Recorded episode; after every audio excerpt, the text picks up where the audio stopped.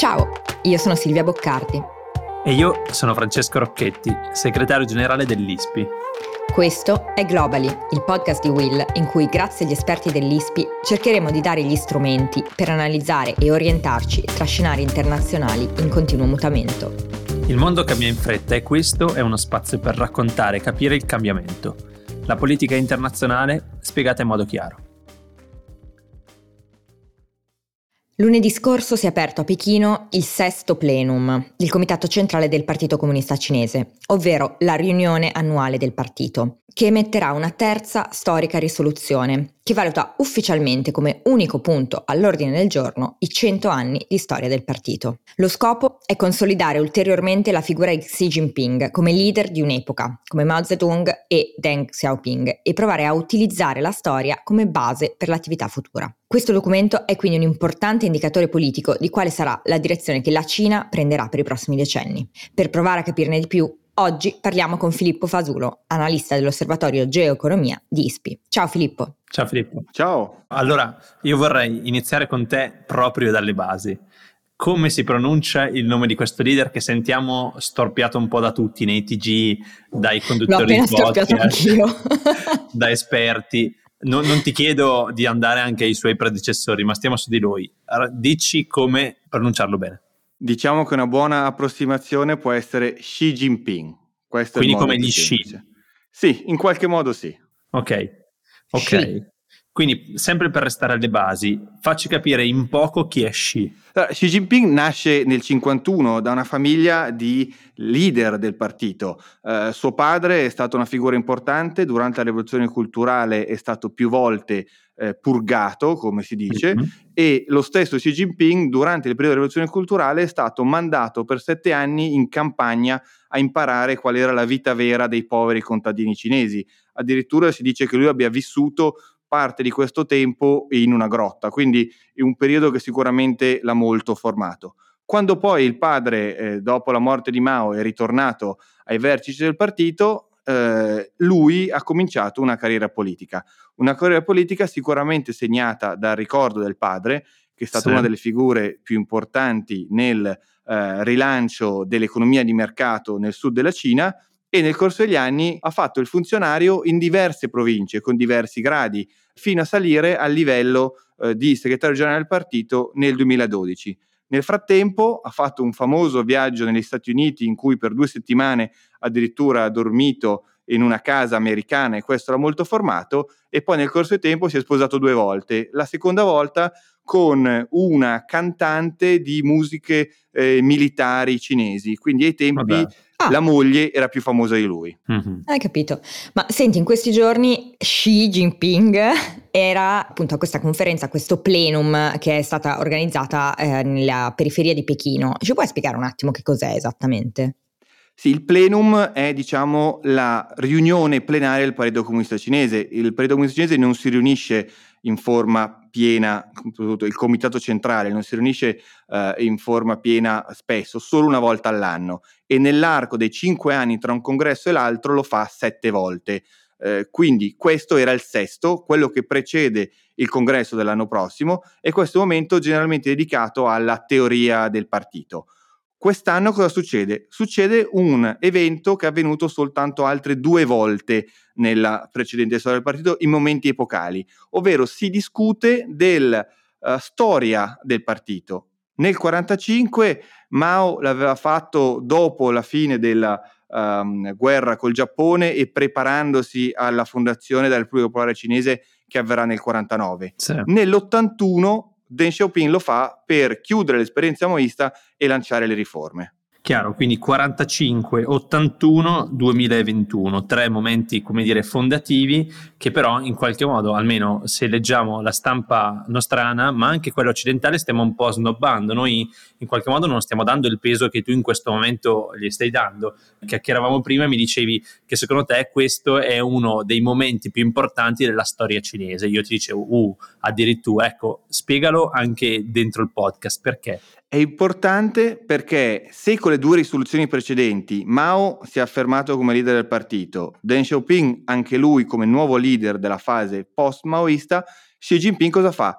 si mette in continuità con loro due e quindi diventando un terzo grande leader nella Cina ai livelli di quei loro leader e addirittura in alcune occasioni sembra quasi voglia mettersi sopra di loro. Tenete conto che le precedenti risoluzioni sulla storia del partito erano riferite a periodi molto brevi, 14 anni, 28 anni. Xi Jinping invece si riferisce a 100 anni, tutta la storia del partito e quindi lui si inserisce, si indica come eh, la persona che fa fare, diciamo, il salto di qualità al partito. Se con Mao si è costruita la Repubblica Popolare Cinese, se con Deng si è arricchita la Repubblica Popolare Cinese, certo. con Xi Jinping dovrebbe diventare potenza mondiale.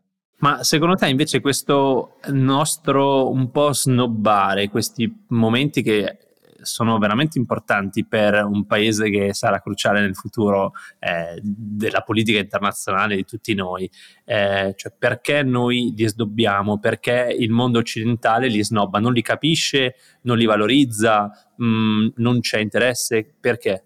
Secondo me per due cose. Uno perché sono uh, argomenti difficili, sono materie molto ostiche, sono molto specifiche sulla uh, diciamo, liturgia del Partito Comunista Cinese. Dall'altro perché magari negli anni non abbiamo percepito le sfumature. Per molti di noi la Cina è sempre stata semplicemente un paese governato da una dittatura, punto. In realtà negli ultimi anni c'era stato un percorso di graduale istituzionalizzazione, poi mancata, di limitazione del ruolo del leader unico questa è tutta la storia della politica cinese dalla morte di Mao fino al 2012, ridurre il potere dell'unica figura centrale. Cosa fa Xi Jinping? Arriva e ribalta questa tradizione, rimette al centro il leader del partito e dichiara che cosa? L'unico modo per la Cina di avere successo è attraverso il partito, sì. l'unico modo per il partito di avere successo è con un leader centrale e l'unico leader centrale oggi sono io. Hmm. Ecco, tutto questo diciamo che impatto ha su di noi, sull'Occidente in generale? Sull'Occidente in generale ci fa capire che se noi avevamo un dubbio sul fatto che la Cina potesse prima o poi democratizzarsi, quindi adottare un sistema liberal democratico, questo non sarà, non avverrà. Loro seguiranno un loro percorso politico che ci piace o non ci piace, su cui si può discutere oppure no. Seguiranno quella strada.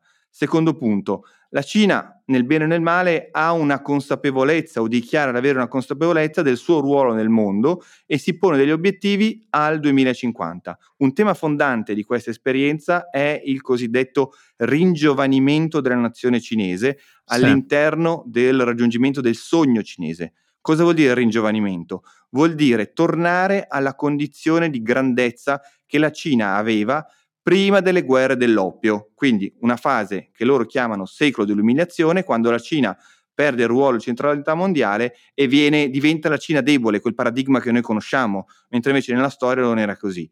Nel testo che è stato discusso in questi giorni ci sono alcune parole molto forti, ovvero si dice che i cinesi hanno dovuto essere eh, bullizzati, soggiogati dalle potenze straniere negli anni passati.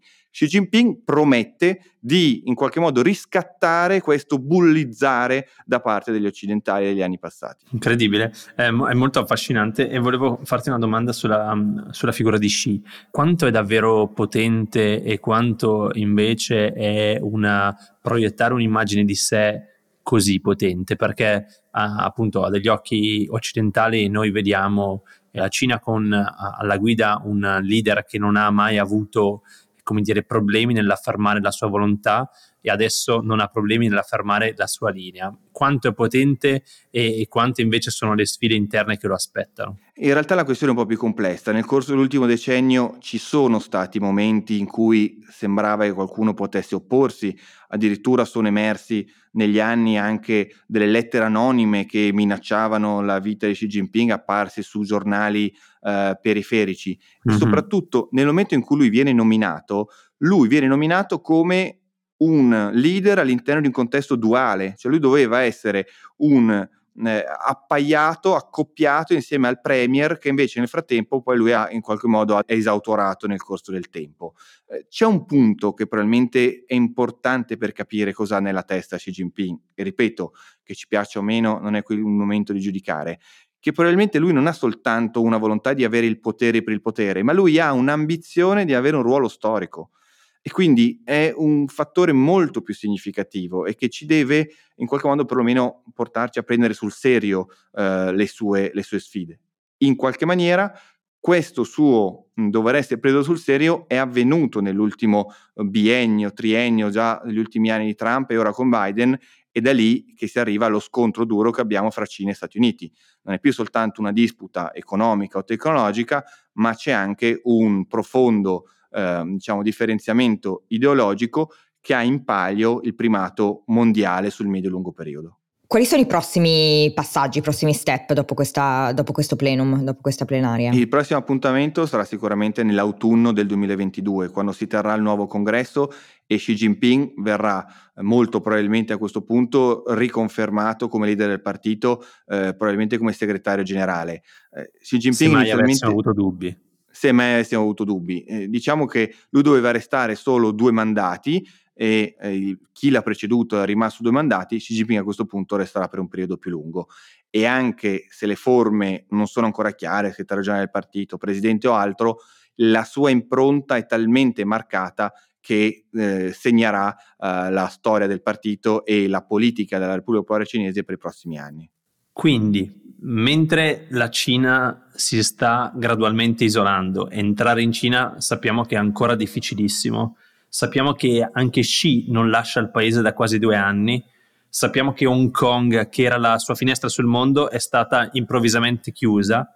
E mentre Xi non si presenta, i due appuntamenti più importanti per il mondo occidentale, la COP26 e il G20, come a dire il mondo nuovo è il nostro, voi siete il vecchio, io non sono particolarmente interessato alle discussioni che si tengono lì. Eh, Xi ha mandato una dichiarazione di meno di 500 parole alla COP26, come a dire a me, per me questa riunione non è importante. Ecco, mentre succede tutto questo, è avvenuto il plenum che incorona Xi, il leader che era, che è e che sarà. Era perché in questo plenum ha in qualche modo riscritto la storia per preparare il paese al futuro è perché è evidente che nonostante gli attacchi arrivati da Occidente, da, da Trump prima, da Biden adesso, Xi non molla. Come raccontavi tu Filippo, è molto saldo al potere e il leader che sarà perché oltre a non mollare rilancia e mette nel mirino il 2049, il centesimo anniversario della fondazione della Repubblica Popolare, a noi sembra molto lontano, ma nell'ottica cinese non lo è così tanto, e si erge a grande traghettatore della Cina nella nuova era. Ecco, quello che tu oggi, Filippo, ci hai spiegato è un pezzetto della storia cinese eh, che è più sconosciuto, il plenum, uno appunto o non l'ha letto da nessuna parte o se l'ha letto non ha capito bene che cosa stia succedendo, che cosa sia successo se non che Xi ha preso più potere, insomma questo è un po' il messaggio che usciva dai nostri giornali. Oggi ci ha aiutato ad andare un po' più a fondo su questo tema che sarà centrale perché la Cina sarà centrale per il nostro futuro e capirla è veramente importante. Quindi io Filippo ti ringrazio e Silvia se non hai altro da dire ci diamo appuntamento la settimana prossima. Sì, grazie Filippo di essere stato con noi e di averci spiegato un po' di più sulla figura di Xi Jinping e di avermi anche insegnato a eh, pronunciarlo bene e ci sentiamo tra una settimana.